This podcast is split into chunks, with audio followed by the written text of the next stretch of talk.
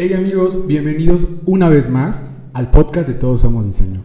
Este episodio es muy pero muy especial porque contamos con la presencia de un integrante de las filas de Todos Somos Diseño. Directamente desde Tijuana, la ingeniera en diseño industrial, directora de Todos Somos Diseño Tijuana, Chantal Sandoval. Chantal, bienvenida. Hola, muchísimas gracias por la invitación.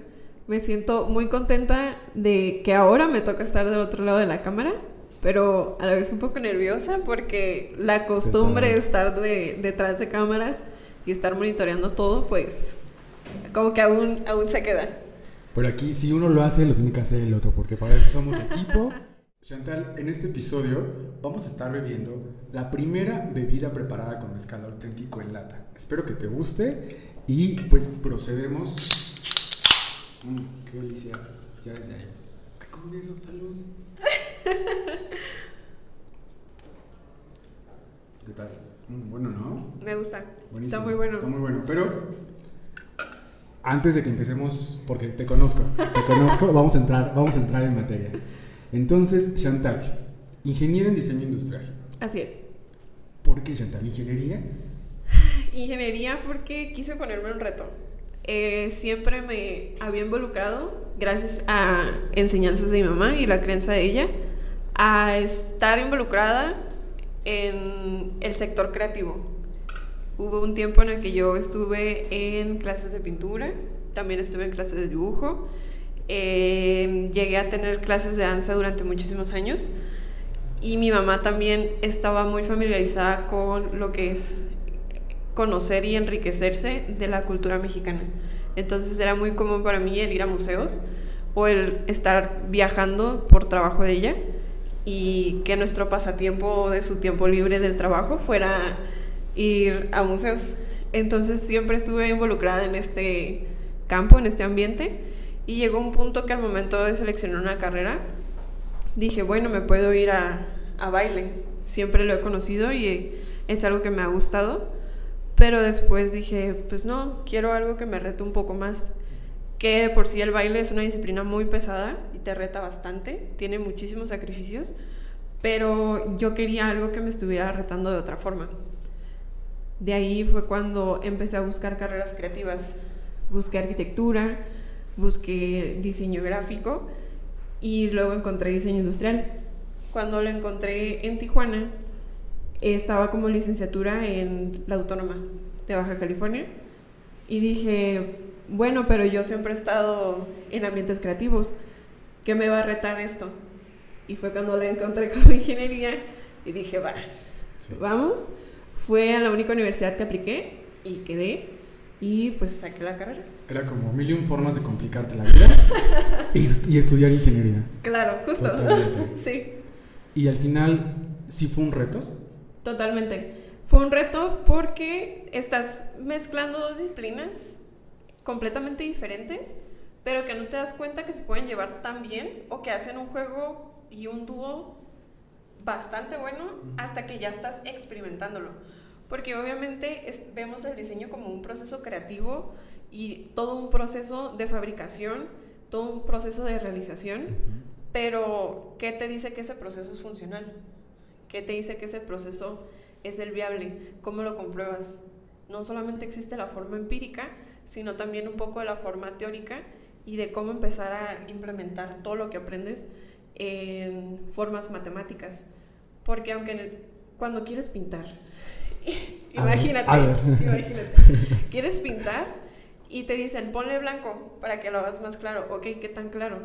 ¿Cuánto blanco? Nos vamos a medidas.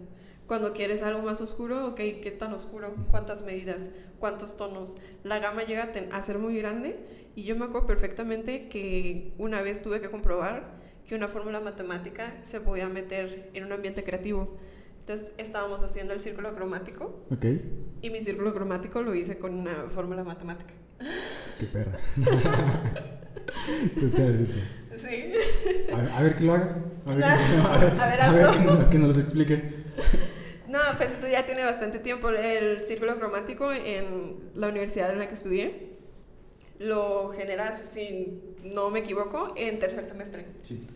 Mm, la carrera en Ingeniería en Diseño Industrial son cinco años, son diez semestres.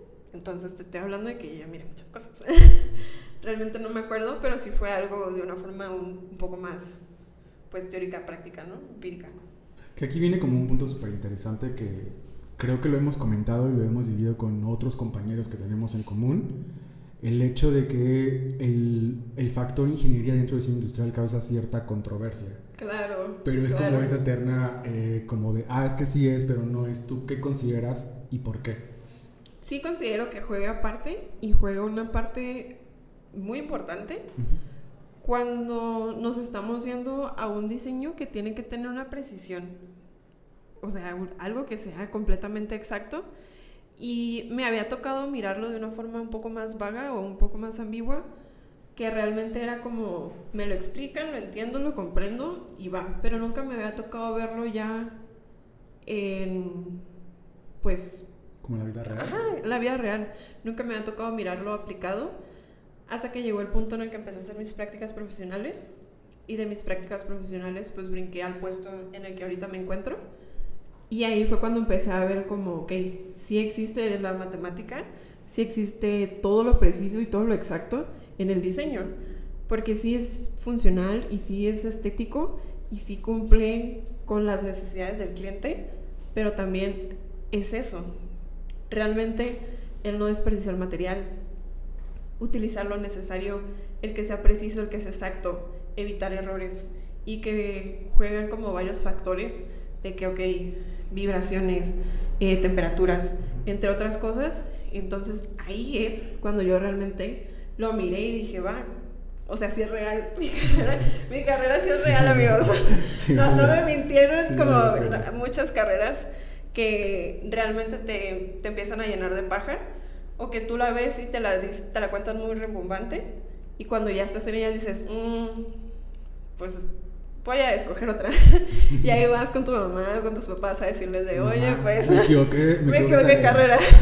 no vamos a continuar como si la porque se sabe que sí. Sí, o sea, sí pasa y sí pasa muchas veces y es completamente válido. Pero sí continúa y mínimo me tocó muchas veces ver en mis compañeros que continuaba esa duda de si realmente el diseño puede ir de la mano a una ingeniería. Si se complementan o si realmente puede ser una sola carrera. E igual me tocó verlo cuando me entrevistaron de, ah, ingeniería en diseño industrial. ¿Y qué es eso?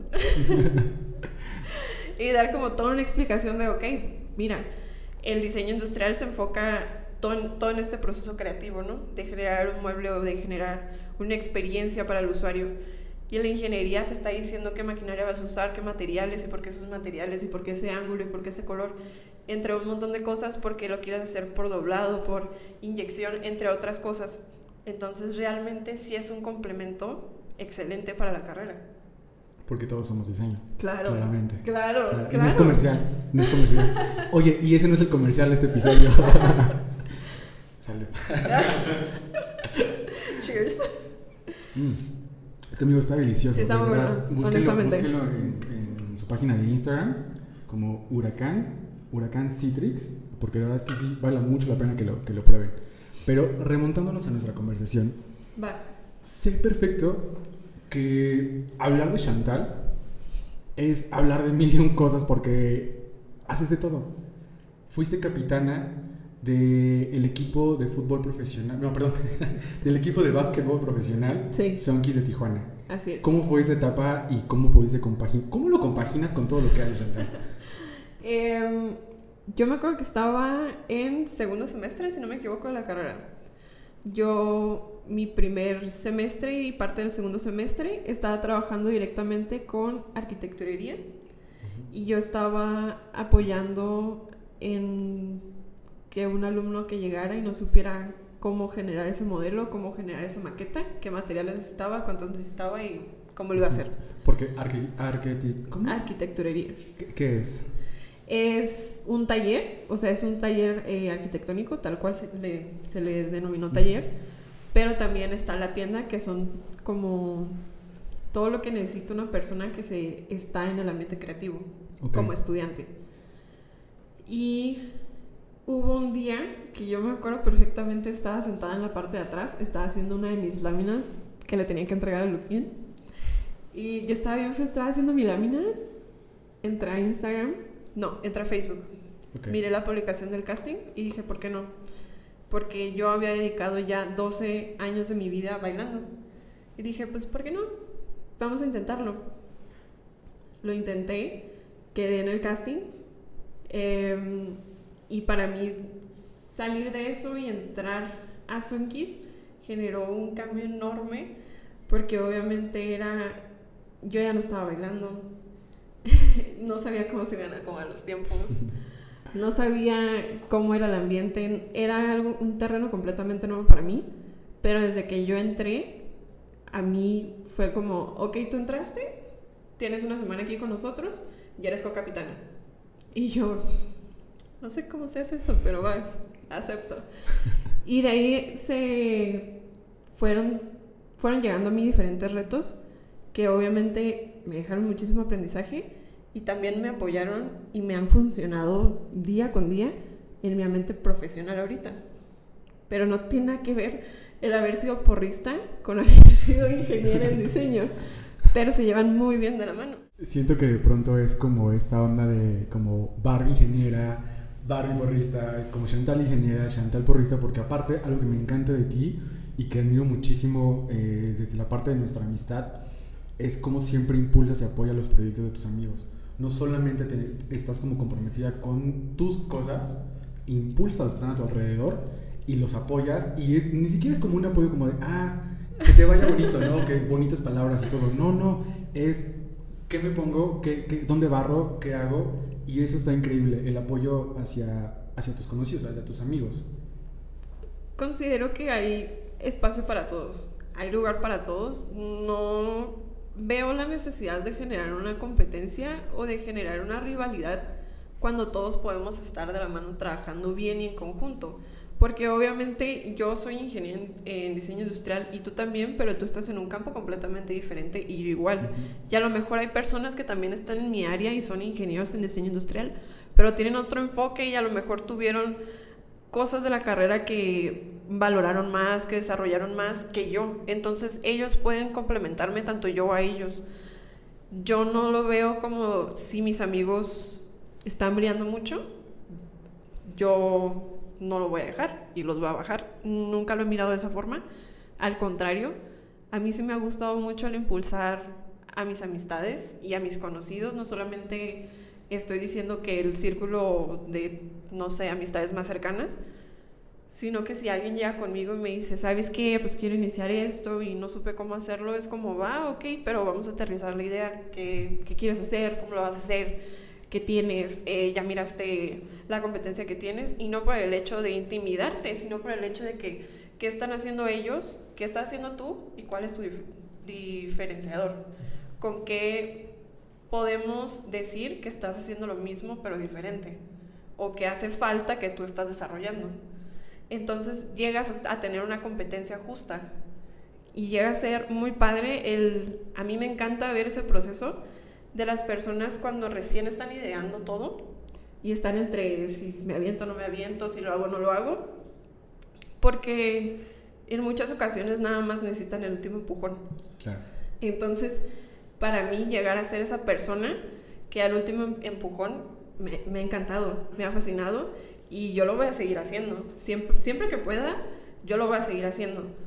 Porque ya que crecen y que ya hicieron todo, es como, va, qué padre, ya me di cuenta que ya no puedo aportarte, porque hay un punto en el que uno como amigo ya no puede aportar más al proyecto de, de su compañero, Sí, vale. más que publicando, compartiendo cosas así, dando difusión de que necesito alguien que haga esto. Ah, mira, yo conozco a tal persona, te paso su contacto.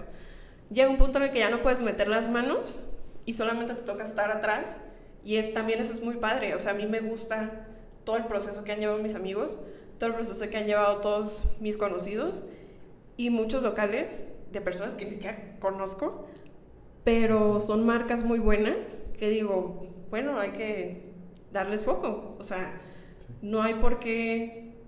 Aquí todos brillamos por igual, obviamente unos destacan más, pero todos podemos hacer todo.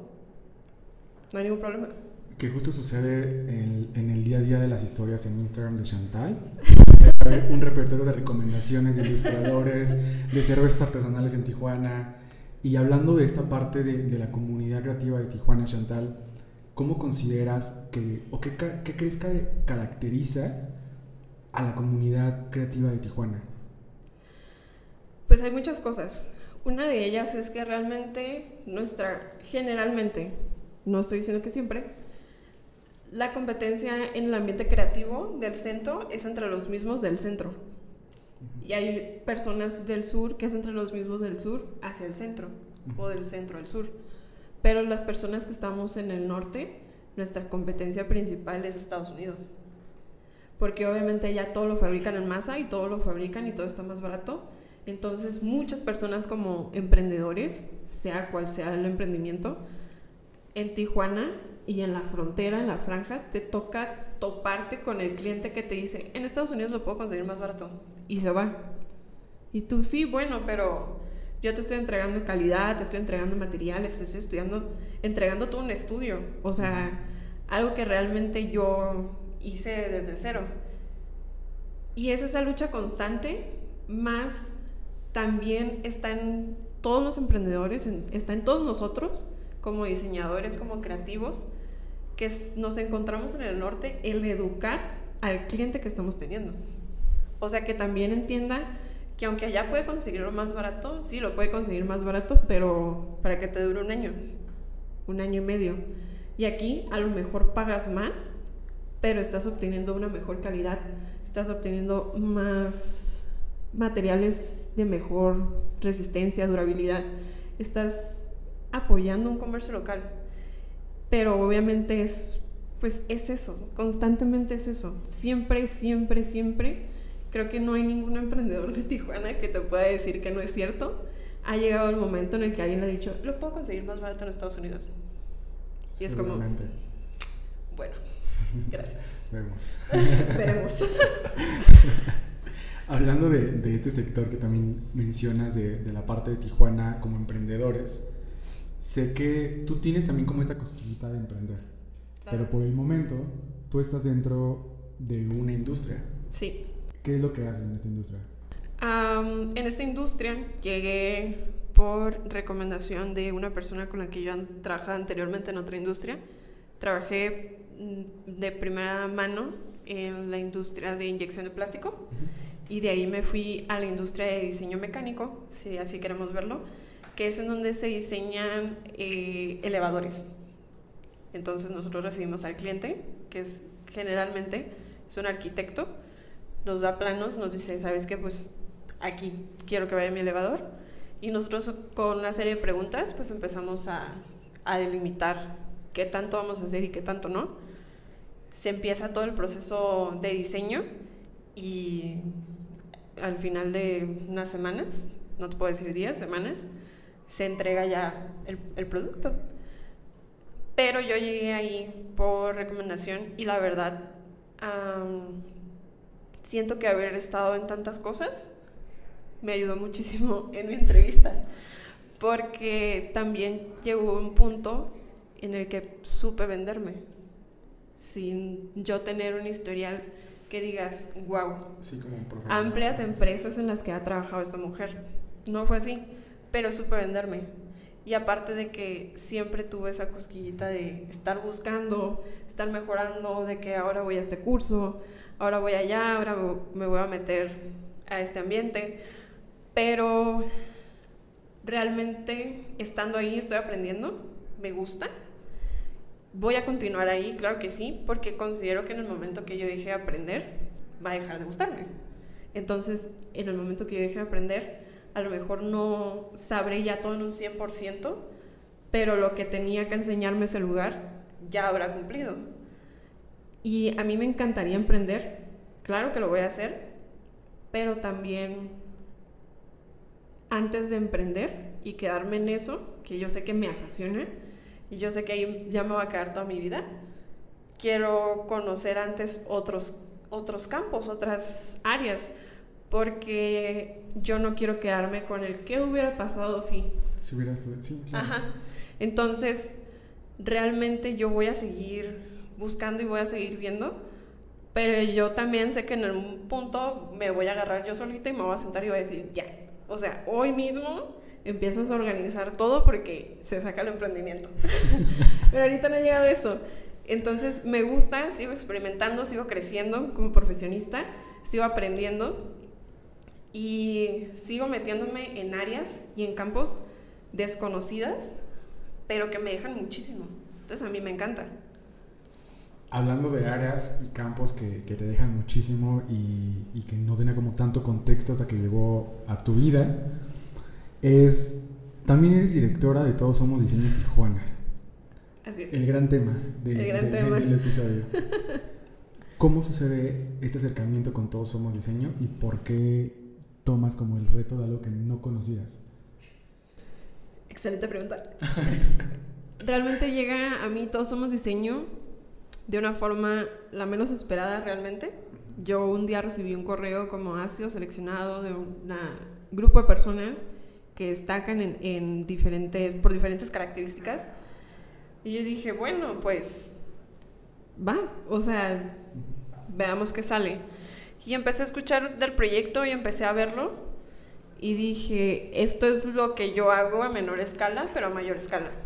Entonces, considero que eso fue lo que hizo en un 100% que yo me pusiera la camisa, porque dije, lo que yo estoy haciendo por personas que me rodean, lo que estoy haciendo por conocidos amigos, ahora lo voy a hacer a una escala más grande.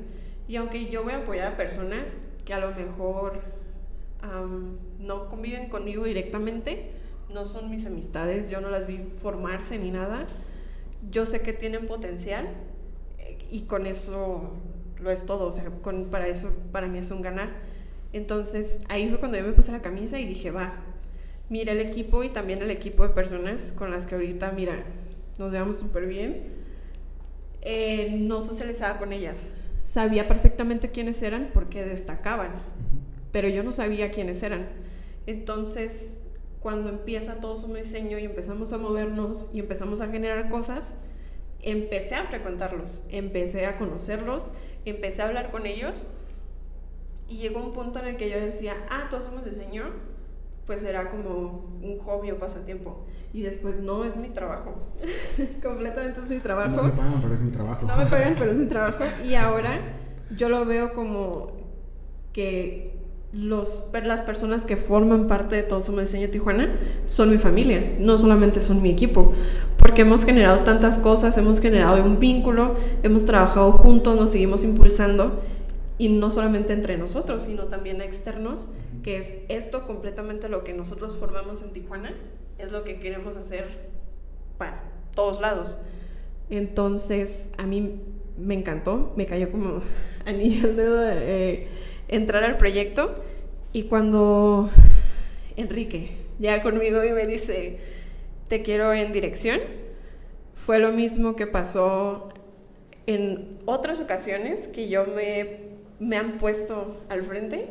Yo dije, no sé por qué, no sé a qué se deba, pero va, o sea, no, no te voy a decepcionar. Fue como, va, me la aviento y ahí vemos cómo lo sacamos. Tú di sí a todo y luego vemos cómo lo solucionamos. Gran frase, que aplica, que aplica para todo siempre. Aplica para todo. aplica esa frase. Sí, Y llegó un momento de decir las razones por las cuales sucedió eso.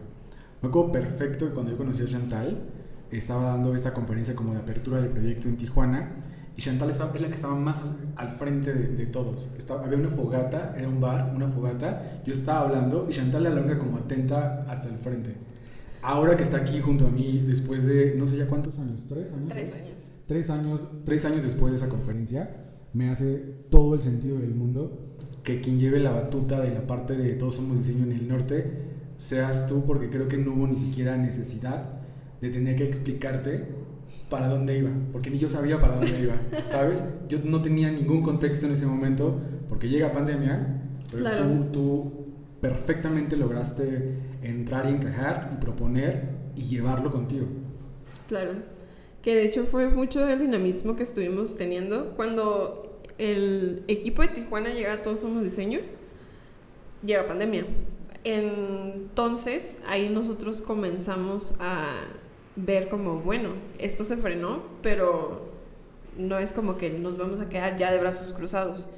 empezamos a buscar diferentes dinámicas y en redes sociales miraron a varias personas de, del equipo porque era de, bueno, hay que generar contenido y empezamos a generar contenido y empezamos a hacer alianzas y empezó a crecer de una forma que creo que ni Enrique ni yo teníamos en mente, o sea, no lo teníamos considerado, pero fue muy gratificante y es muy gratificante, mínimo para mí en este punto, me imagino que para Enrique igual, estar viendo lo que nos está sucediendo ahorita, pero estar viendo también lo que pasó hace tres años que inició pandemia y que dijeron, todo se para, nadie se mueve. Y nosotros así de, ¿qué? Nuestra edición en Tijuana. Nuestra edición en Tijuana. El equipo que acabamos de formar fue como, nos pararon todo, fue muy frustrante. Sí tuvimos meses, no, semanas yo creo, que estuvimos de bueno, ¿y ahora qué? Pero después de bueno, ¿y ahora qué? Se vinieron varias ideas, se hicieron varias cosas surgió el di que sí, lo vemos como lo hacemos. Y ya no sé aquí. Totalmente. Sí, ya tres, tres temporadas después y una infinidad de, de, formatos y de nueva gente que ya vino y se fue y que hay mucha que se mantiene aparte. Sí. Pero lo más interesante de todo esto es, creo, la evolución y el protagonismo, debo decirlo, que ha tenido Tijuana dentro de Todos Somos Diseño.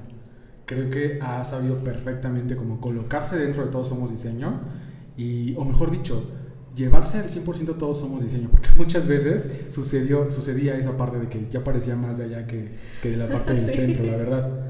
Y Chantal, ¿qué viene ahora que, no que se haya acabado la pandemia, pero que digamos que ya se regresó como actividades presenciales? ¿Qué vamos a ver en Tijuana en el 2023? Nosotros tenemos una deuda completamente con la comunidad creativa de Tijuana y no solamente con Tijuana, sino con las ciudades cercanas a. Entonces, claro que en nosotros, en nuestra logística y, en todo lo que está en nuestras manos, está en proceso una edición presencial. Finalmente ya podemos decir que vamos a tener una edición presencial. Aún no podemos dar detalles de quiénes van a estar, de locación, días, nada pero finalmente después de tres años sucedió que considero que está muy bien que se haya aplazado porque ahorita ya lo podemos ver de una forma más madura y más centrada. Sí, totalmente. Creo que no fue como, no fue una casualidad tal cual como el hecho de tener que cancelar la del 2020. Creo que sí fue necesario como todo lo que sucedió porque ayudó a madurar la estructura, al equipo, las ideas, a generar muchas más alianzas y creo que va a ser una gran edición la de Tijuana porque considero que es momento de voltear el reflector hacia el norte. Claro. Porque el hecho de que todo suceda en el centro del país no quiere decir que no esté sucediendo nada ya con ustedes. Claro. Y hay una razón por la cual ustedes vienen eh, durante las actividades, por ejemplo, de la semana, de la bueno, ya es un mes de diseño, ya no es una semana de diseño. Eh, hay razones por las cuales hay una inquietud por saber y por meterse con la parte de diseño, de arquitectura, de los ejes creativos. Creo que va a ser una gran temporada. ¿Y qué consideras que caracterizaría a este diseño del norte, no como en contra de contraponerlos, sino como usarlos como referencia en las características que deben tener como por sí solos? Tenemos, obviamente acá tienen facilidad de otros materiales, la materia prima llega a ser muy económica de este lado, pero de allá tenemos la posibilidad de una importación más inmediata, obviamente porque estamos en frontera y que siempre buscan salirse del cajón. No me ha tocado ver un estudio de diseño en Tijuana que sea repetitivo entre ellos. Siempre cada estudio de diseño, sea en cual sea su enfoque, han presentado cosas nuevas. Nunca te ha tocado decir como, ese se parece al que hizo tal estudio. Siempre llega a tener un, diferenciador y eso es algo que enriquece mucho porque se busca salir del cajón siempre y se busca siempre tener una competencia amplia. Y es, creo que esa es la mejor forma de definirlo. Chantal, me dio muchísimo gusto tenerte en este episodio. Ha sido un placer eh, compartir estos minutos contigo. Muchísimas gracias. Eh, y pues salud, salud. Salud Claro que antes, sí. de, antes de terminar este episodio. Amigos, no se olviden de seguir las redes sociales de Todos Somos Diseño, las redes de Chantal, mis redes sociales también. Eh, no se olviden de que yo soy Enrique Borsalde y que todos somos diseño.